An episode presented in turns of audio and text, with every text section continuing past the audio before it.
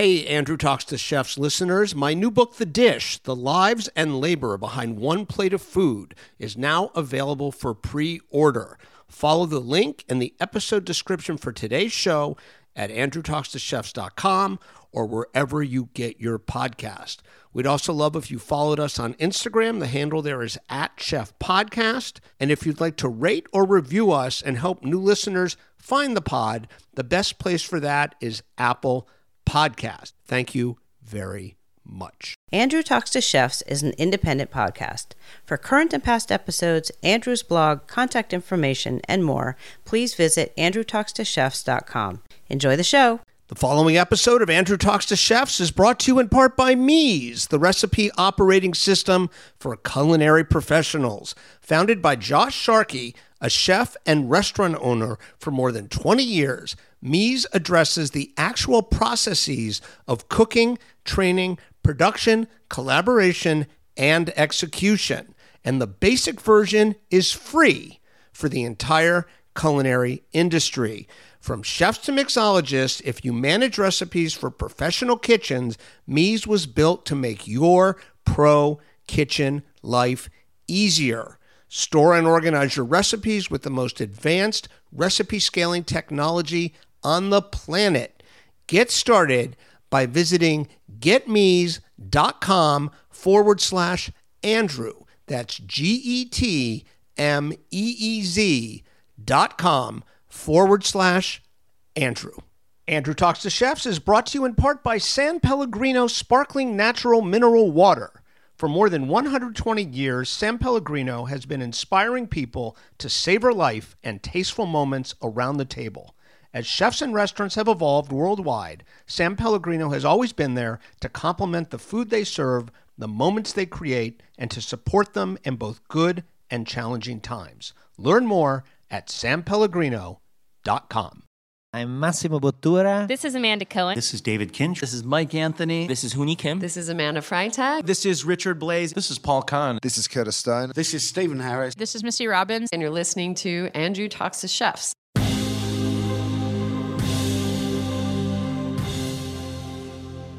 We make the focaccia in house. We make the ice cream in house. We make the ricotta in house. The ricotta you see first thing when you sit down with the focaccia, and then it's also in a pasta that we have on the menu, in the filling. That's a huge part of what we do here. Everything's house made. I think if we bought the ricotta, it would feel less special. I don't know that everybody knows that the ricotta is made in house. I don't know if that's being portrayed when they eat the pasta, but I think just us knowing that we made it feels a little bit more special and feels intentional. That is the voice of Emily Swaine, chef of Forsythia Restaurant in New York City. Emily is our guest today on Andrew Talks to Chefs.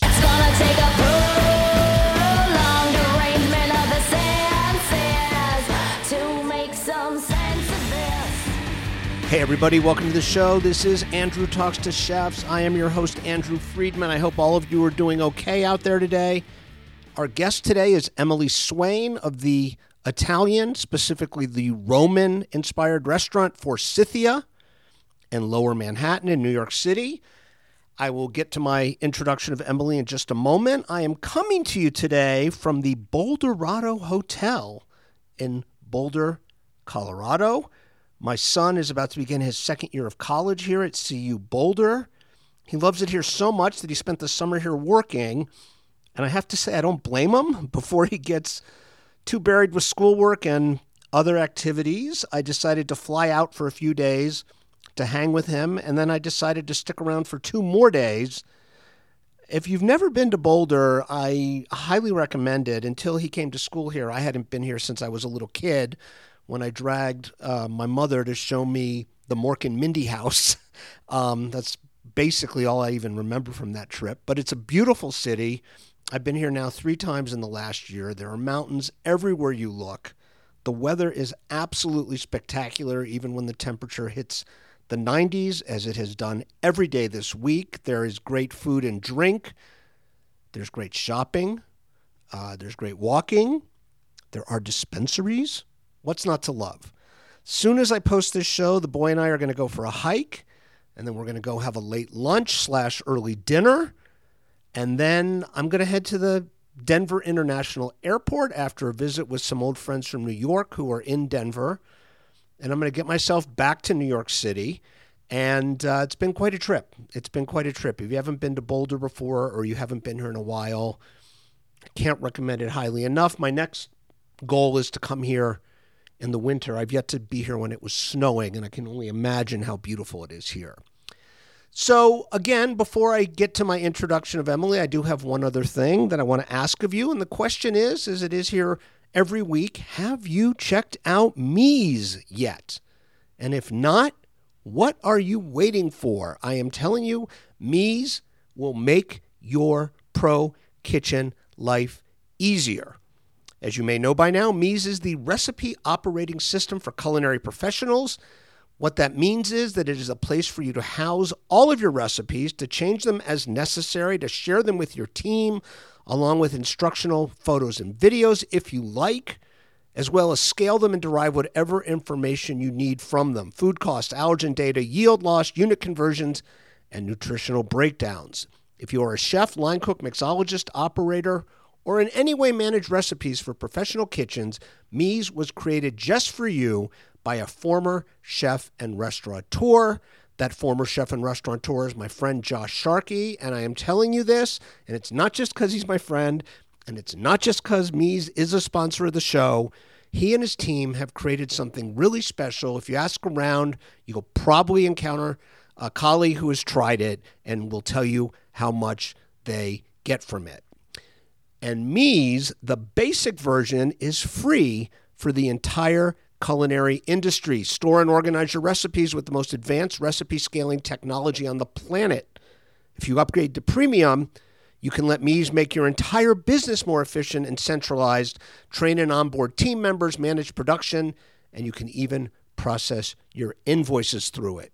And as a listener of Andrew Talks to Chefs, you receive 25 free recipe uploads and breakdowns on your new Meez account by signing up today. Learn more at getmeez.com forward slash Andrew. I will not be offended if you pause the podcast and go check it out. You can get there by typing in the address I just read you, or if you go to the episode page for today's show at andrewtalkstochefs.com or the episode description wherever you get your podcast. You can simply click through the link in the show description for this episode. So, our guest today, as I've said twice now, is Emily Swaine. Emily is the chef of Forsythia Restaurant in New York City. When I have a lot of interviews banked, as I do now, I sort of look at it as a DJ set. Sometimes I want to be eclectic as I move from one episode to the next. But other times I want to string together conversations that have some overlapping elements and I think complement each other. This is one of those latter stretches. I think Emily's interview with me is a great complement to the last two feature interviews we aired with Marc Vetri and Amanda Shulman. While Emily doesn't herself have a connection with those two chefs, all three of them are Americans with an affinity for Italy.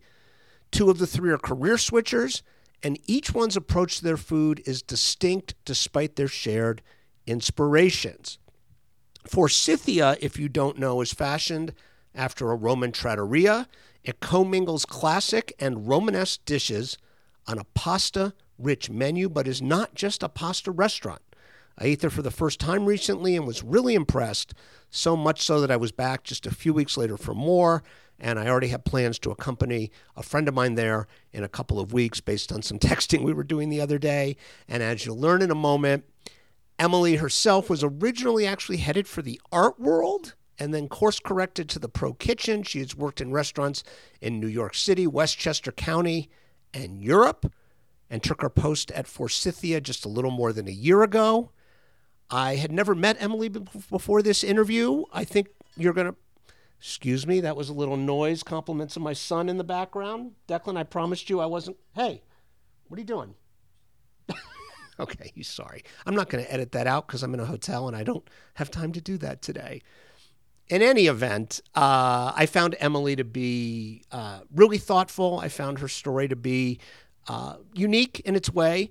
And uh, again, we get into uh, the food at the restaurant, especially those pastas, because I really do think the pastas at Forsythia are exceptional.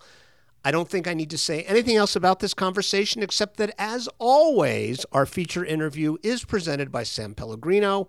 Whether in life or on the plate, every chef has a story to tell. San Pellegrino proudly helps them share those stories in their restaurants and right here on Andrew Talks to Chefs. The perfect complement to great food and meaningful interactions, San Pellegrino is delighted to be a part of the conversation. Learn more at sanpellegrino.com. And with that, let's get to my conversation with Emily Swaine. Here you go. Okay, so Emily, we are here. We are outside Forsythia. I just had dinner here last night. I loved it, as you know. We'll talk about that in a minute. Before we get into it, I was surprised when I got here last night because it was my first time dining here. The, the rooms, the number of spaces here. Can you just give listeners sort of a virtual, I mean, you don't have to say where everything is, but like a, a little bit of a quickie. What are the different spaces here and what are the different things on offer here at the restaurant? It's kind of funny because we actually bought these stanchions and we call them stanchions on Stanton. And it's literally red ropes that we put outside the pasta room because nobody knows where to go when they first come here. So the main dining room has the open kitchen and the bar, and that's when you first walk in. And then we built out this pergola. This was before my time. It started as a pop up, and they started with just like 20 seats inside. Then they built out the pergola, and then we took over. This used to be a cleaners next door. So when I first, Oh, first, wow. yeah, What's so, now the pasta room? yeah. So when I first started, the pasta room was totally empty, Mm-hmm. and Jake was just making pasta. The owner was making pasta in there. And eventually he wanted it to be like a pasta lab, and you would see the pasta being made during the day. And then that would get people interested. Mm-hmm. And he does all the pasta classes here. He was really inspired by pasta making in Rome. And that's how it all started just the pasta lab, pasta room. And now Ostraberta makes our pasta in house every day. And that's what's happening next door during the day. And then in the main dining room, we do prep and other things. So strictly evening here, right? You don't do brunch Yeah, so on the we weekends just or anything like that. just do dinners Tuesday through Saturday. The other thing I wanted to mention right at the top before we get into your backstory is this restaurant came into my consciousness. You just mentioned pasta more than anything else as you were just talking. this is not just a pasta restaurant. I had crudo last night. We Mm-hmm. had a really good focaccia with three accompaniments Mm-hmm. um, that were all delicious. We had this fried squash blossom with the nduja.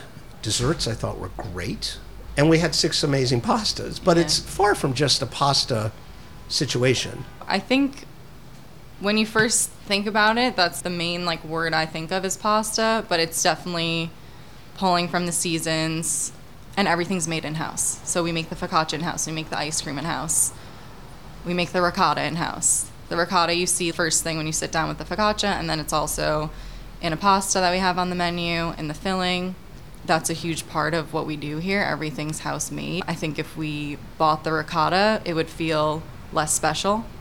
I don't know that everybody knows that the ricotta is made in house. I don't know if that's being portrayed when they eat the pasta, but I think just us knowing that we made it feels a little bit more special and feels intentional.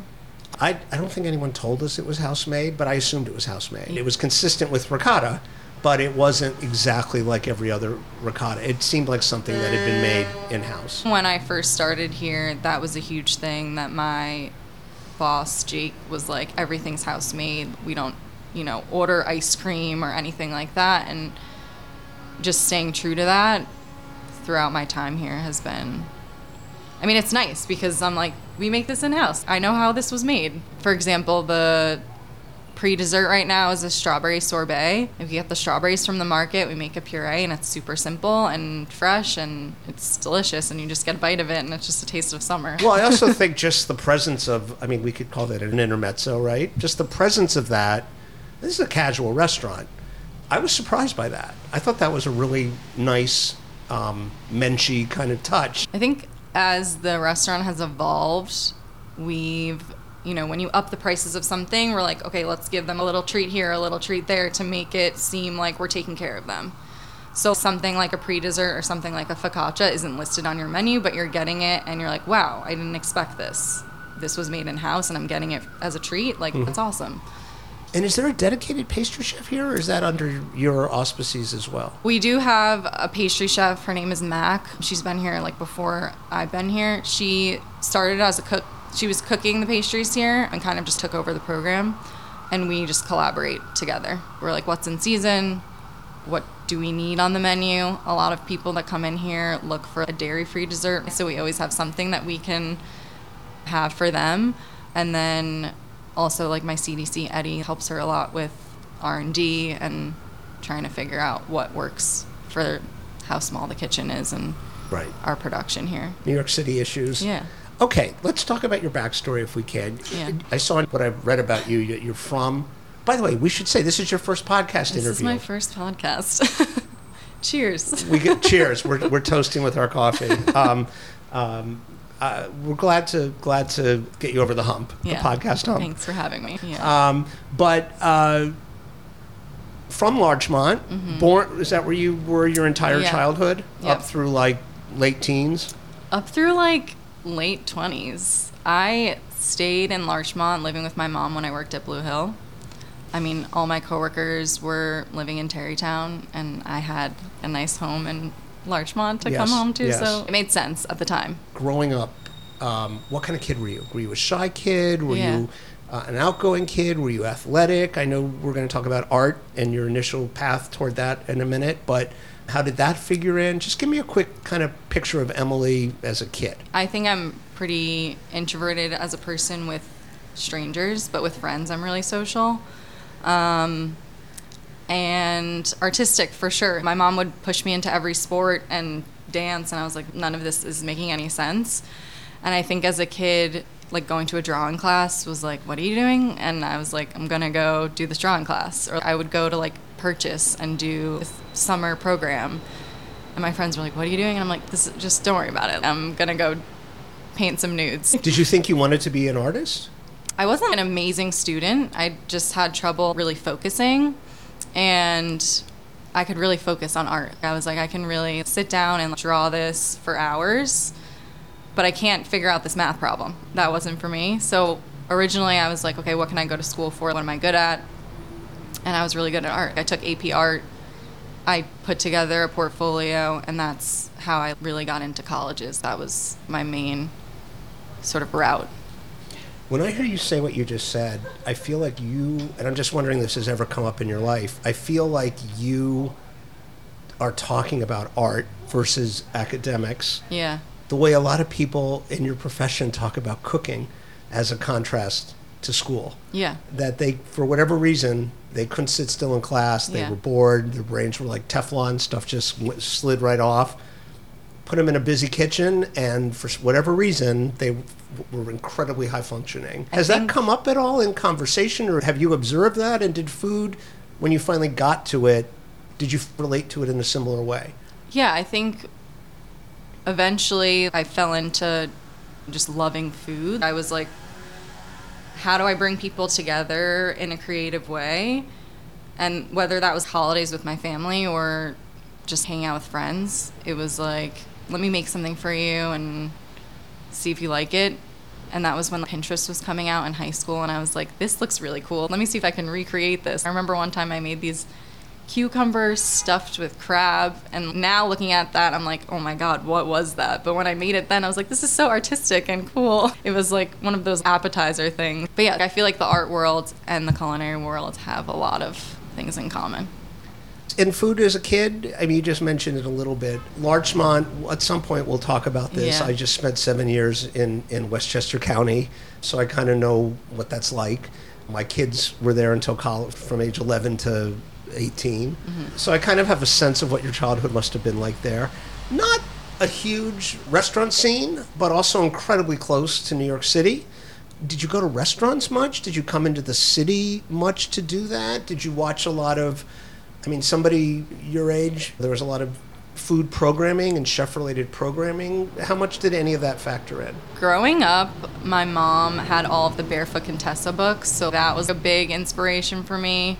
I remember watching Emeril in my mom's kitchen, that type of thing. But as far as food in Westchester, now I'm like, okay, Walters, Sal's, like these big, like things that everybody loves going back to. I'm like, oh, that was like down the street from me. I'm so grateful that like now Walters has blown up. It's like this amazing. You're talking about the hot dog Establishment, owned by yeah. the brother sister team. Yeah. yeah. Nobody outside of that area will know, but yeah, yes, but It's you, pretty sh- cool. you should go check it out if you yes. if you're ever in If Westchester. you find yourself in, West, I think they have two locations. Yeah, now they do, and they do weddings and have food trucks now. Yeah, I mean, but their original one is amazing. That was like right across from the high school that I went to. But yeah, I mean, we didn't really like go out to dinner too often. We would go into the city and go to plays and different. I mean, I'm trying to think. Like Balthazar, my mom introduced me to. Lafayette is an, another one of her favorites. So some of the classics she definitely knew. Mm-hmm. But not until college, I dragged my family to Del Posto, and I was like, "We're gonna try this," and they're like, "Where are we? Why are there white tablecloths?" And I'm like, "Just sit down, and we'll have an experience." That was my first ever fine dining experience. So you go to Miami University in Ohio. Yeah, You went there for what was it? I know it was So art went- related, but what what was your? Do we even call it a major there? yeah. Originally, it was fine arts, and then I was like, "What am I gonna do with this after school?" And so I transitioned into art education. And at the time, I was doing student teaching, and I was like, I feel too like young to be teaching right now. This feels like this isn't it. And I studied abroad in Florence. So my junior year, I went to Florence, took a cooking course there. It didn't count towards anything, but I was like, I'm interested in food. Let me see how this goes. And my instructor there was like, you should go back and go to Johnson and Wales. And I was like, I'm not going to another four-year college, but I'll look into something shorter term. So I ended up going to the Institute of Culinary Education when it was on West 23rd. And that was after I graduated from Miami with an art education degree. So you never did anything with it.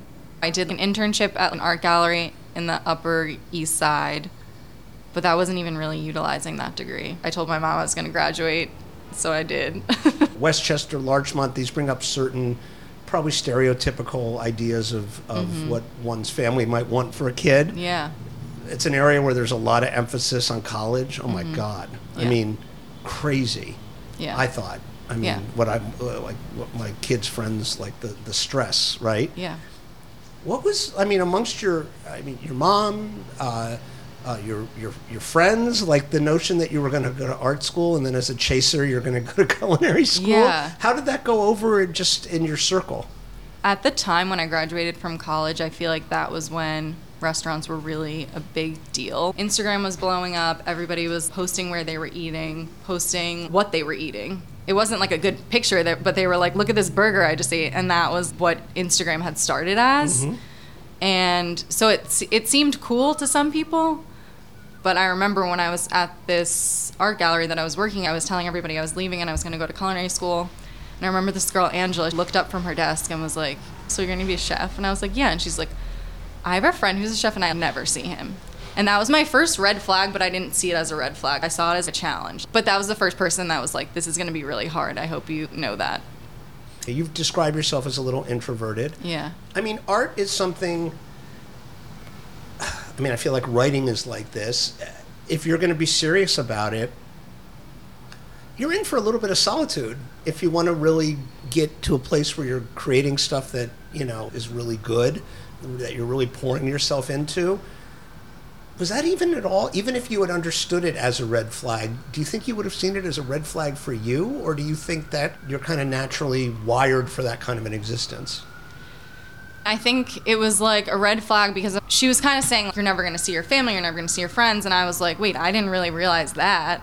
And now I'm like, looking back, I'm like, Okay, it was kind of nice to know before I went into it because you really don't have a chance to see the people that you want to see in the normal hours of the day. I mean, you make mm-hmm. it work, but like when I was in culinary school, I had my nights off, so I had a little bit of flexibility. But then when I started working in kitchens, my friends were out having birthday parties and going out in the city, and I was working. I don't want to get too far from something you mentioned a minute ago because I was wondering about Italy. I've visited Italy a bunch. I've worked with a lot of Italian or Italian American chefs and restaurateurs as like a collaborator.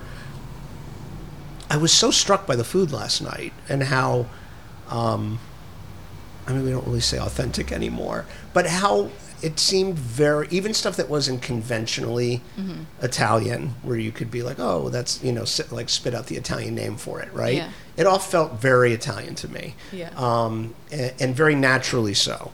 Um, and I was wondering what your connection to Italy was, right? And I know you've worked at, like, I know you spent some time at Maialino, and we'll get to that. But you just said you spent, was it a semester in Florence? Yeah, so I did six months in Florence, my junior year of college. Had you been to Italy before? I went once with my family, I think probably three or four years before that. At that time in your life, what was the appeal of it? And how did the food impress you at the time? Because I'm trying to understand if we were going to do a dotted line backward to where the part of your life and career that led you to doing what you're doing now. Yeah. I'm wondering, is that kind of where some of it begins? I think so. I mean, I think when I was over there, I was realizing more and more that I have such a connection to Italian food. And it's a little bit like family background because that's what my mom felt most comfortable, I think, cooking just pastas and rustic kind of Italian food. Mm-hmm. My mom's dad is first generation Italian, so that's where it stems from. But he didn't do any cooking. He would put together an antipasta at like Christmas, and that was his big contribution. That But- was it. He didn't. He didn't make his own wine in the backyard, or No, can- I wish. or canned tomatoes in August. He didn't do any of that stuff. No, but my mom had an aunt that she would speak about, and I asked my grandpa about her sometimes that had a restaurant. And he'll give me like little snippets here and there. Like she would make pizzas on the weekend and put the dough in big like garbage bins. And I'm like, what? Like just because she was making so much dough at that time, Yeah. Um, which sounds, I guess, not great, but you know, during that time, that's where they would store it. I don't know if they had. it went in a gar- oh. yeah. I- just want to say to anyone who, I mean, you've been to Italy. I've, I've seen some stuff over there from products that are mass produced. I'll tell you off air, just because I don't want to, it's a distraction from your interview. But it was stuff that would never have a prayer of getting through the U.S. Yeah. Like uh, the like the like the New York City Health Department. Forget it. Oh, yeah, I mean, sure. stuff aging in basements like no climate control. I mean, it's a whole different mindset. Yeah. And it it works out fine. I do wish that we can do a little bit of that, like aging salami in the basement or something. but to get back to the original question, like a little bit of family stuff and like a little bit of just living there for six months. I just love pasta. and I think when I originally came here, it wasn't even to work here. I was just like, how did you open this restaurant to Jake? And then I was like, I actually think that I would open a restaurant very similar to this. And it just made sense to come work with him. Well, can you put words to what you like about pasta, or is it just like a love at first sight kind of thing? I feel like it's like the most like comfort food. I feel like everybody can relate over a bowl of pasta. It's like a love language. Like you don't have to speak the same language, but you can all enjoy it. If that makes sense. Mm-hmm. I don't know. Yeah, I don't think there's any right or wrong answer to it. I'm very similar. I, I abs- I'm fascinated by pasta. I love it. Um, I, I'm also I don't know if you've encountered this, or I don't know if this fits you at all. I feel like for chefs, I don't know if there's anything more personal than pasta. And what I mean by that is, I don't know how many chefs I've known who are either Italian or cook Italian food, right? Who won't eat other people's pasta. You're smiling as I say this. Yeah. They won't eat pasta in other people's restaurants. Yeah. Like they they won't admit that in an interview. I'm talking like I, I could name at least 20 people right now who they may go to another Italian restaurant, they Yeah. will not order the pasta. I see why, but also that's good education. I want to know how other people are cooking pasta because either A, it like gives you a little bit of a boost being like, "Oh, I could do this better." Or B, you're like, "Oh, I like the way that they're doing this. Maybe I can do this similarly." And like a little bit of inspiration from that. So you will try pasta. Yeah. I will. Okay. Good for you. Okay. So where do you go after you finished your education at ICE? Mm-hmm. And then what's your first stop after that? So while I was in culinary school, I did a bunch of stages around the city, and I was between going to Franny's, which was a pizzeria in Brooklyn, just because I really vibed with the chef there at the time. We had a bunch of connections, and he we still talk to this day. I didn't end up taking the job. I ended up choosing Maialino just because, you know, Danny Meyer, the structure of the restaurant, it just felt like as a first restaurant, I needed to know how the systems worked and it felt like the right fit at the time. Mm-hmm. And Nick Anderer was the chef? Yeah, Nick Anderer is the chef, but he was opening Marta at the time. Okay. So Jason Pfeiffer was also like at the helm. And what was your first experience of a New York City kitchen like? It was definitely overwhelming. I think the more kitchens you go into, you realize every kitchen is different. Especially in this city. Yeah, I mean, Because of the physical, like the physical thing that people inherit. I mean, if they build it out, maybe that's one thing. But so many people inherit these bizarre spaces that it's the layout, it's the vibe, it's the rules. Do you eat in the kitchen? What's your uniform? Like everything is so different in every kitchen. So talking or not, Yeah. music or not. Exactly. Yeah. And I think for a long time it was like no music, like no talking, like put your head down, do your job. And to learn in that environment is great. But now I'm like, turn the music up. Like let's like whatever, like let's have a conversation. How was your weekend? And that I think is so much more fun. And I'm assuming you don't find that it diminishes anything else. I don't think so. I mean, there's definitely times where I'm like, okay, we could do this a little bit faster. Like you're getting distracted and we need to like focus, but I think there's a joy in like having conversation and making connections and listening to music and like sort of vibing for lack of a better word. Yeah. Like this job is hard. It shouldn't be harder. I mean, I'll say the kitchens that I've been in where I have this fantasy that I want to spend a summer at some point, just like not in the city probably, but like upstate mm-hmm. or I don't know where, maybe California. I want to work in a kitchen for a summer. And the kitchens that make me want to do that are the ones that are like what you're describing. Where you know people are serious, but Yeah. there's they're talking during the day. There's maybe a, a boombox in the corner. yeah. I think great food gets made and just as great Yeah. as in other environments. Yeah, for, for, me. sure. I remember staging at a restaurant and they were listening to music during service, and I was like, okay, I'm confused how you're doing this, but it's cool. I think there was a time where that was probably pretty normal. Yeah, not now. probably. Yeah. Yeah. So, um, am I right? I again, I'm just going by things I was able to pull up and read. You had a goal at some point of working at Stone Barns, Blue Hill Stone Barns. Is that accurate? Yeah. So when I left Maialino, I was kind of, I wouldn't say burnt out, but I was kind of like, is this what I want to do? I wasn't really making that much money. I couldn't really move into the city. This is after about how long? Two years. Oh. Yeah, so I worked all the stations. At that point, I was like plating. I was like, I can probably stick it out and become a manager here, but I have no other experience, so it would just mm-hmm. feel kind of disingenuine. So I moved to Nantucket for a season, and I realized there that I wanted to do this for real. I saw what it was like to work in New York and how special that was by working in a kitchen on a ran- like on an island and not having the same everything ingredients olive Creativity. oils people to inspire you I'm imagining like seared tuna with grilled Pea puree. vegetables. Yeah. I mean, nothing wrong with it. yeah but yeah, not what you wanted to do. It's interesting because you know I looked over your um, um, like your LinkedIn and some things like this, and I, I was wondering if, and maybe you just answered it because it sounds like that was the moment, the pivot moment, but because you also, I mean, you, you spent some time at Blue Hill Stone Barns. Um, you spent some time working for the butcher girls the Butcher Girls in Dobbs Ferry, which was like a 20 minute walk from where I used to live. Yeah. In between time in the big city, right? Mm-hmm. And I was wondering, looking over it, if there had been a tension in your life before you committed to being here between rural slash suburban slash idyllic, Yeah. right? Or a place like New York City. Because I think it's unusual once somebody, and I don't mean this at all in a derogatory way, it just made me curious. Mm-hmm. I think it's unusual to toggle back and forth like that. I think somebody Yeah. maybe takes their sweet time deciding they want to jump into the urban pool. Right. But then they generally tend to stick around big cities or big food cities.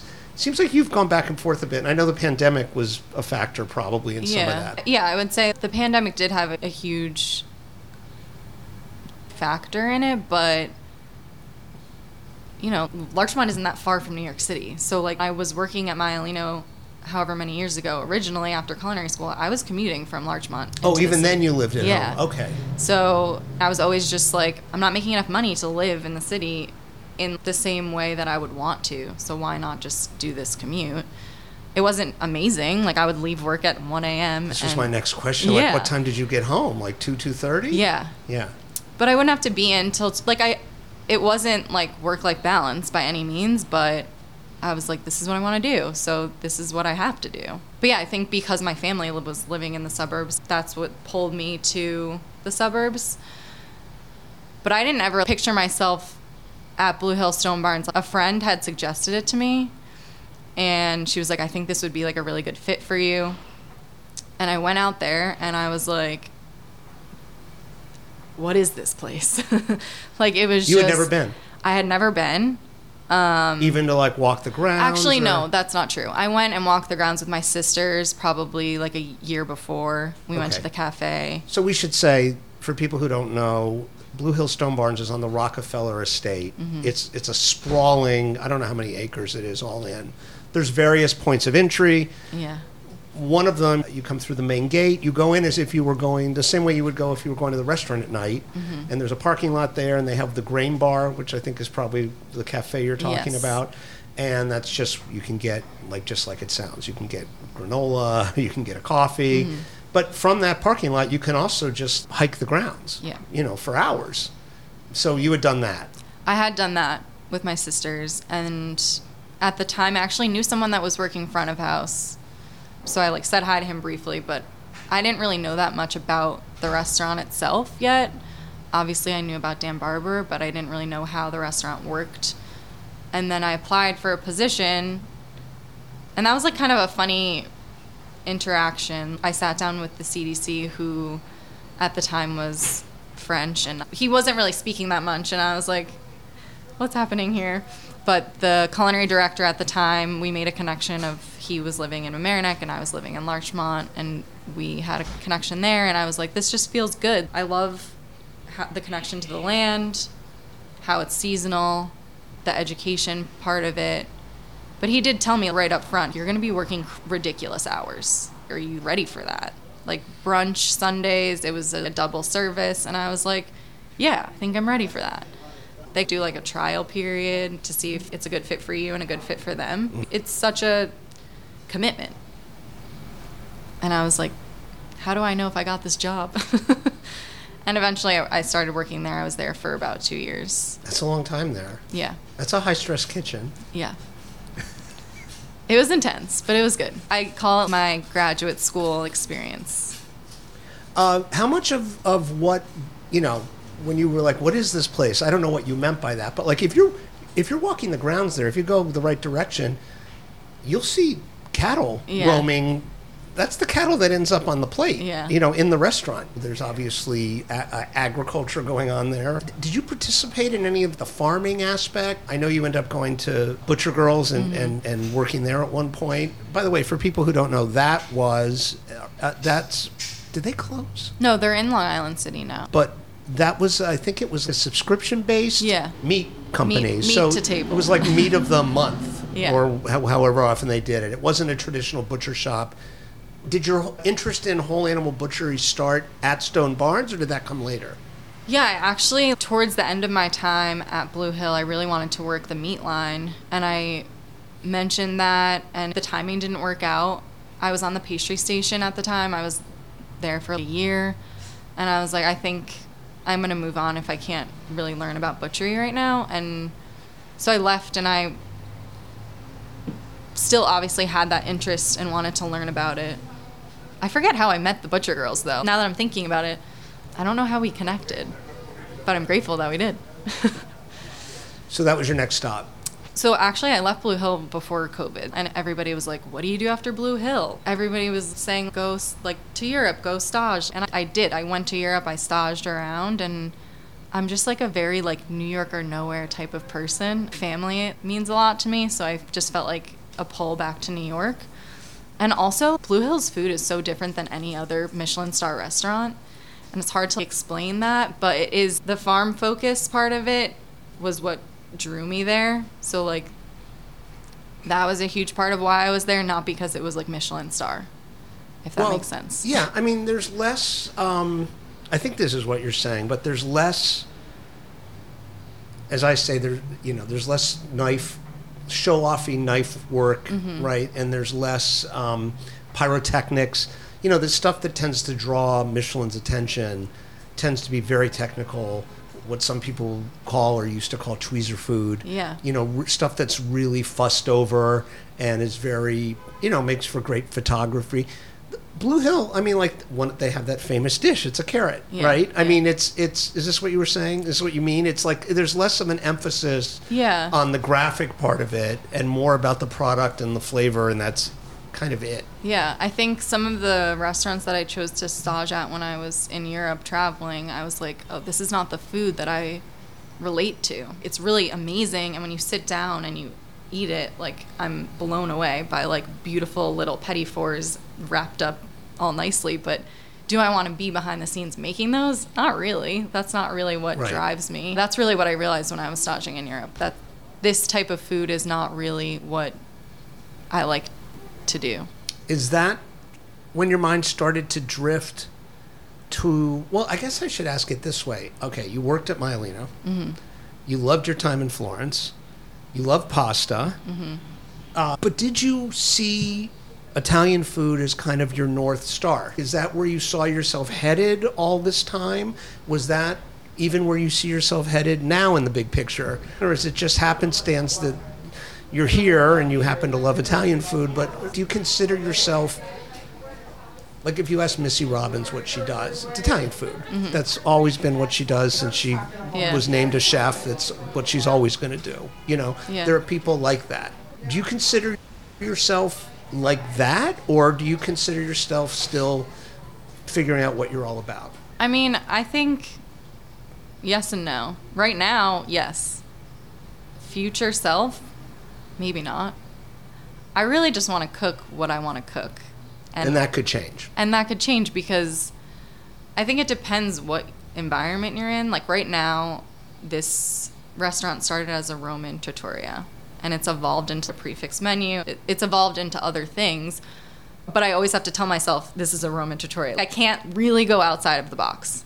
I have to stay close to Roman ingredients, whether that's using prosciutto in a dish or using mozzarella in a dish or using Italian olive oil, whatever it is, I need to make sure that I'm not going so far outside of the box because it needs to make sense. So along those lines, there was a pasta that had, um, I mean, they were fried but had artichokes. Mm-hmm. Uh, do you feel like there's an amatriciana on the menu? That's a Roman dish. Mm-hmm. Do you feel like that kind of always needs to? Is that like a, an evergreen here? Does that have to always like? Is that the? Uh, this is a too old a reference, but nothing else is coming to mind. You know, is that like you know Piano Man to Billy Joel? Like, does that does that have to does that have to Yeah. be in every concert? So I feel like we always want a staple that's like A Roman a staple. Roman staple for sure. Um, and right now on the menu, like our staples are like the supli, the agnolotti, and the bucatini at amatriciana, which are like super Roman Italian. Everybody knows what those are when they look at the menu. It's not confusing. But then, you know, from there we like try and explore different things. Like, okay, in Italy you get a fried artichoke and it's beautiful, but it's super simple. How can we branch out from there? And that pasta that you spoke about, um, my CDC who actually worked with me at Blue Hill, Eddie Berto, he came up with this dish and he's like, what if we like cooked down the artichokes and made them into a sauce? And it's like a play on the artichoke alla romana. It has the mint, it has the parsley, it has the artichoke, but it's in a pasta form. So that's how that like kind of evolved. Um, so like pulling from the roots, not necessarily so traditional that it's just like a fried artichoke on a plate because that's super simple. We want to like elevate it a little bit to make sense with our menu. Um, yeah, I feel like that's how we come up with a lot of like our original dishes that we collaborate on. Um. All right, can we can we just talk about the food for a minute? Um, I'm going to free associate. I'm going to say some things that struck me, and then I just would love your reaction. And if there's no reaction, I'll just edit the question out. Okay. okay. I feel that um, one of the defining things about Italian food is that it is inherently, and, and I don't mean simplistic when I say this, but I feel like it is inherently simple. I feel like the food is not put through um, the number of kind of transformative steps that the easiest counterexample would be like French food, right? Um, and I felt like that was something um, for me, that was very much true of your menu from start to finish. You know, there was the focaccia with um, uh, the uh, ricotta, and then what was it? Whipped butter with salt, and then olive oil. Okay, that's very elemental. Then there was the crudo, and the uh, fried squash blo- blossom with nduja. Right, again, pretty elemental.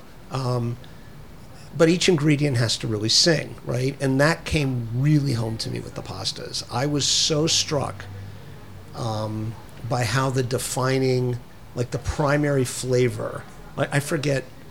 Um, I'm going to be bad about this through the whole conversation, but I forget what the pasta shape was. But the lemon pasta, Yeah, so that's the fagottini. It's like a little Right. purse. like a little purse, right? Yeah.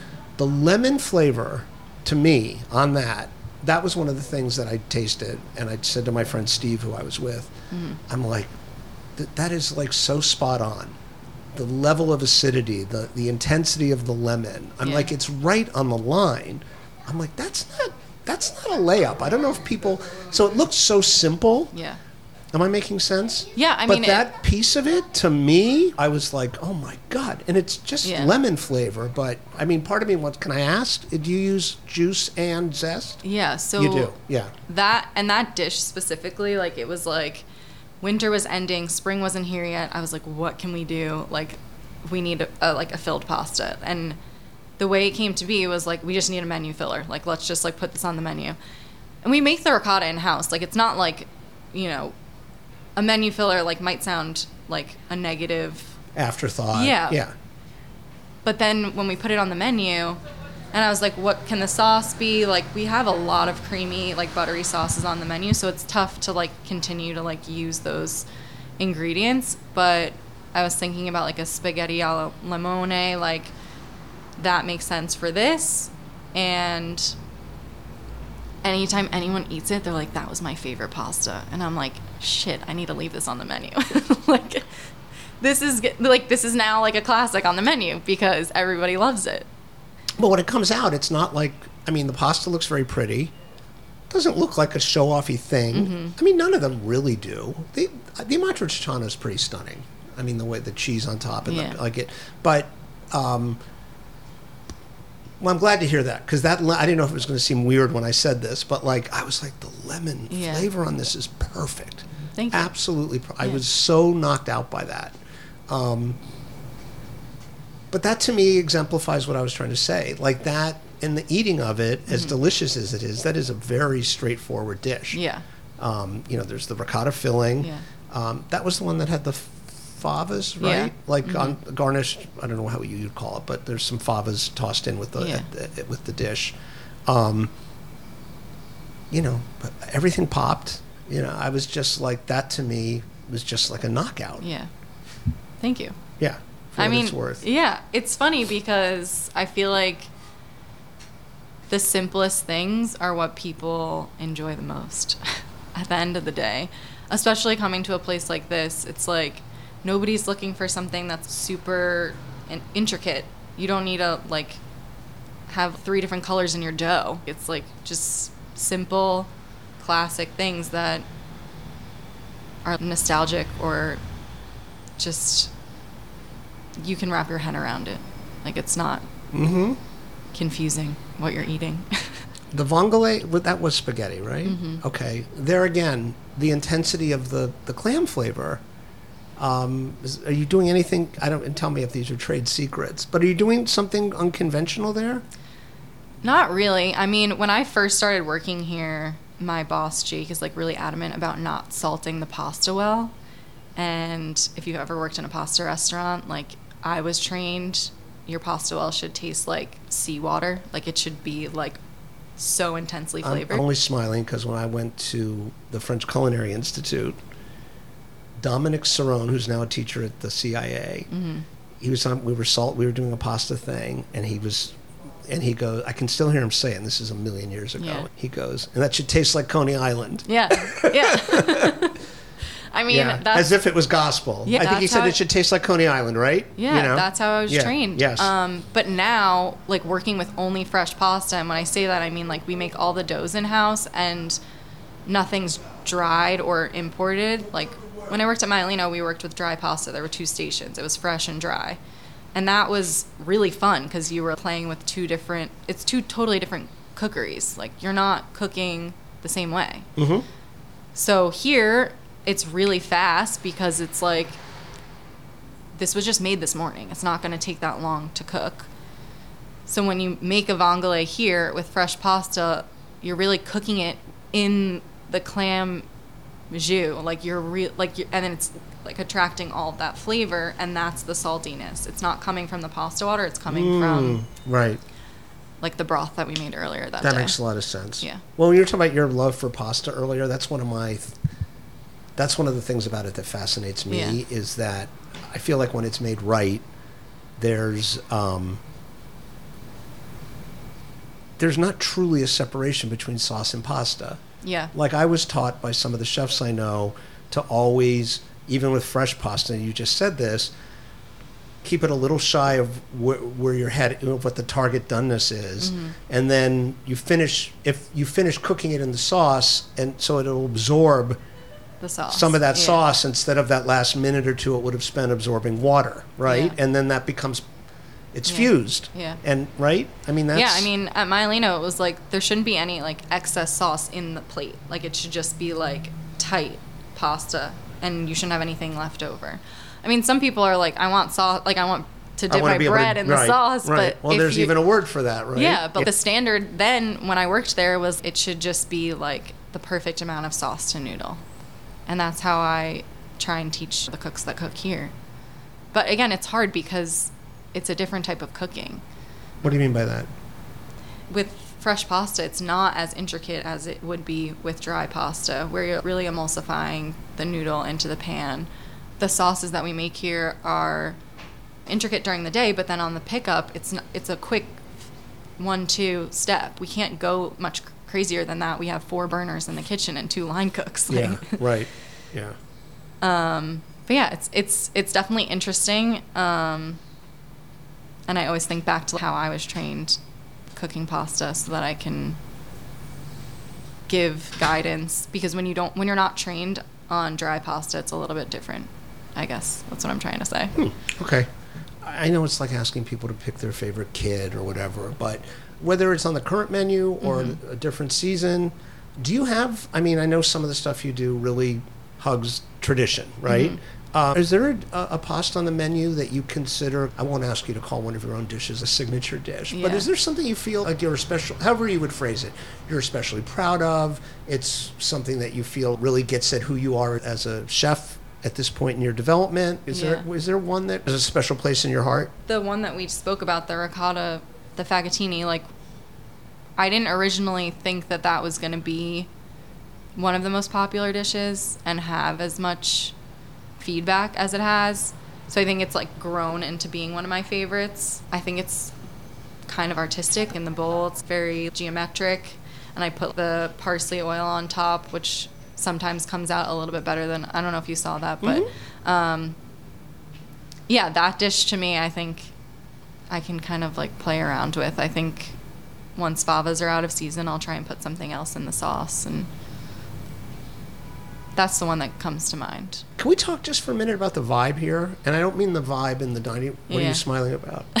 I just like that word. oh, uh, the the vibe amongst your team. Yeah. Uh, you know, we're reading so much these today about like the you know the disgruntled restaurant workforce and how all, I mean it's all overstated in my opinion, Mm-hmm. Yeah. but nonetheless there was a great vibe amongst your team here. Yeah. Um, uh, oh, what is, is it? The bartender, John. Yeah. Yeah. I mean, he was great with customers, but Mm-hmm. I also saw him talking to other members of the staff. I should say the drink program is really thoughtful. Yeah. And the selection of liquors and Amaros. I mean, I'm an Amaro fanatic. There were several that I'd never tried before. And then is it Charlotte? Yes. Yeah. Is she a manager? Yeah, she's our general manager. She couldn't have been more gracious. Yeah. Everyone, I mean, it's a small. We were, we could, we had a straight view of the kitchen. I mean, it just seems like a very harmonious team here. Uh, You just speak to. I mean, you mentioned the thing about, you know, you try to have a looser kitchen maybe Yeah. than certain people might, but that can't be the only thing to it. What, is it? Is it just how you hire?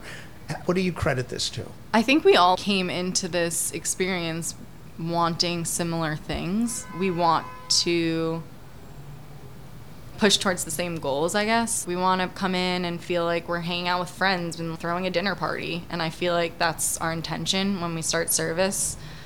And the way that we've evolved, when I first started here, we didn't have a bar program, we didn't even have a liquor license. And John was working here for four months before we had a liquor license. And it was kind of amazing to watch him build out his bar and how passionate he gets about speaking about certain things. He is a wealth of knowledge, and I get to work alongside that every day, which is crazy. I mean, I don't know that much about Amaros and liquors, and he talks about it at lineup, and I'm like, okay, so now we know that I like, you know, this artichoke Amar, whatever it is. I'm like, I don't know what this is, but it's delicious. Like, mm-hmm. and and then I can take that and go out to dinner and read an Amaro list better, which is, you know, education that I'm getting here, which is, I think, that's what I love most about working with Charlotte and John. We're all sort of like educating each other with mm-hmm. what we're good at. Like yesterday, I was talking to Charlotte about wine, and I was like, I don't know enough about the different grapes. Like I like, and I'm a very visual person, and she was like, maybe you should just draw a picture of Italy and start figuring out what grows where. And I was like, that's kind of a good idea. So that's my homework for the weekend. Your homework. Not that you're a workaholic. Uh, okay, last question for you. The art thing. Do you still make time in your life to, you know, aside from drawing a picture of Italy for, Yeah. for your wine knowledge, do you keep active on that front? And how do you think that that initial orientation affects you as a chef in what you do? I definitely try to. It's definitely something that I miss doing more often, but I have to schedule it. Like life gets so busy. I'm actually I signed up for an art class on Sunday. There's this new place called Happy Medium. Have you ever heard, heard No. of it? I think it's in the Lower East. I think you can walk um, from there. Uh, it's they they opened sort of recently, and they're doing like a they do different classes. I did a figure drawing class the other week, which was really cool. And then they just opened a ceramic space. But the thing that I like about it is you don't have to be an artist. You can just show up and take the class. And they're like one offs? and leave. Yeah. Oh, so this is like the cooking. Cl- I ICE used to do cooking classes. Yeah, but it Institute of feel- Culinary Education used to have these cooking classes. For some reason, it feels more low key. It's not as intense, if that makes any mm-hmm. sense. So I signed up for that on Sunday, which I'm excited about. But as far as day to day, the last thing I drew was a flyer for a farm dinner that we're doing. I don't know if we've really spoken about it, but a friend of mine works at Sycamore Farms, and I've Oh, been cool. I've been sourcing from him for the last two seasons, and I've just been poking him to get into the kitchen with me because he's amazing. He did production at Maialino. He makes jams and sauces and sells them at the farmers market, and he was actually the CDC at Popina for a little bit Oh wow. and he doesn't really cook that often. He does catering events and stuff like that. But I was like, collaborate. You gotta, you gotta come in to Forsythia. We gotta collaborate. I think it would be fun because I source so much of what we have on the menu from him. I'm like, I think we should just celebrate what you do and. You should come in and talk about your jams and how you make them. So I drew a little sketch of that, and he's handing out the postcards at the farmers market. Oh, that's so cool. So we're going up to the farm as a team. Hopefully, there'll be some stuff growing up there. I feel like at that point there should be. But you're um, going to bring it back here and do the dinner here? Yeah. Okay. Yeah, we're just gonna go check it out so we have a little bit more information mm-hmm. to talk about. And you know, we used to do trips like that at Blue Hill all the time. Like we're gonna go up to this farm, and that was always a big memory for me. Like mm-hmm. and good team bonding. So I, I try and like plan stuff like that here for my team. And how do you feel that initial path you were on? Do you feel like that affects, do you feel like that informs what you do now? I think all of the positive takeaways from all my experiences I try and bring here.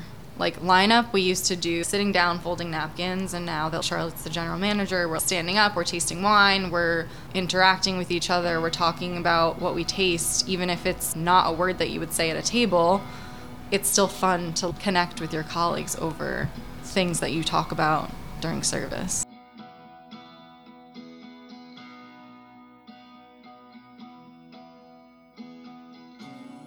And that's our show for today. My thanks again to Emily Swaine for joining us. If you find yourself in New York City or if you live in New York City, I highly recommend Forsythia Restaurant. Check it out. And while you must order some pastas, don't only order the pastas. I'm not steering you wrong. Check out that restaurant. It's it's a little bit slept on, I think, although they seem to be doing quite well there. Um, but you should check it out. Our thanks also to Meez, the recipe operating system for culinary professionals. For their support, try out their free basic version today by visiting getmeez, that's G E T M E E Z dot com forward slash Andrew. Andrew Talks to Chefs is produced by Table 12 Productions. The show is written, booked, edited, mixed, and hosted by me, Andrew Friedman. If you'd like to support us, we ask that you do that by telling a friend, posting about the show on social media, and or rating or reviewing us at Apple Podcasts, which helps new listeners find the show. Our thanks to After School Special for our music. Please check out their album Double Barrel Single Entendre on iTunes. Please follow us on Instagram at Chef Podcast is the handle there. And my personal handle is at Toqueland Andrew, T O Q U E L A N D Andrew. That's where you can follow my writing, dining, and personal adventures. Thank you very much for listening, and we will be back very soon with another episode of Andrew Talks to Chefs.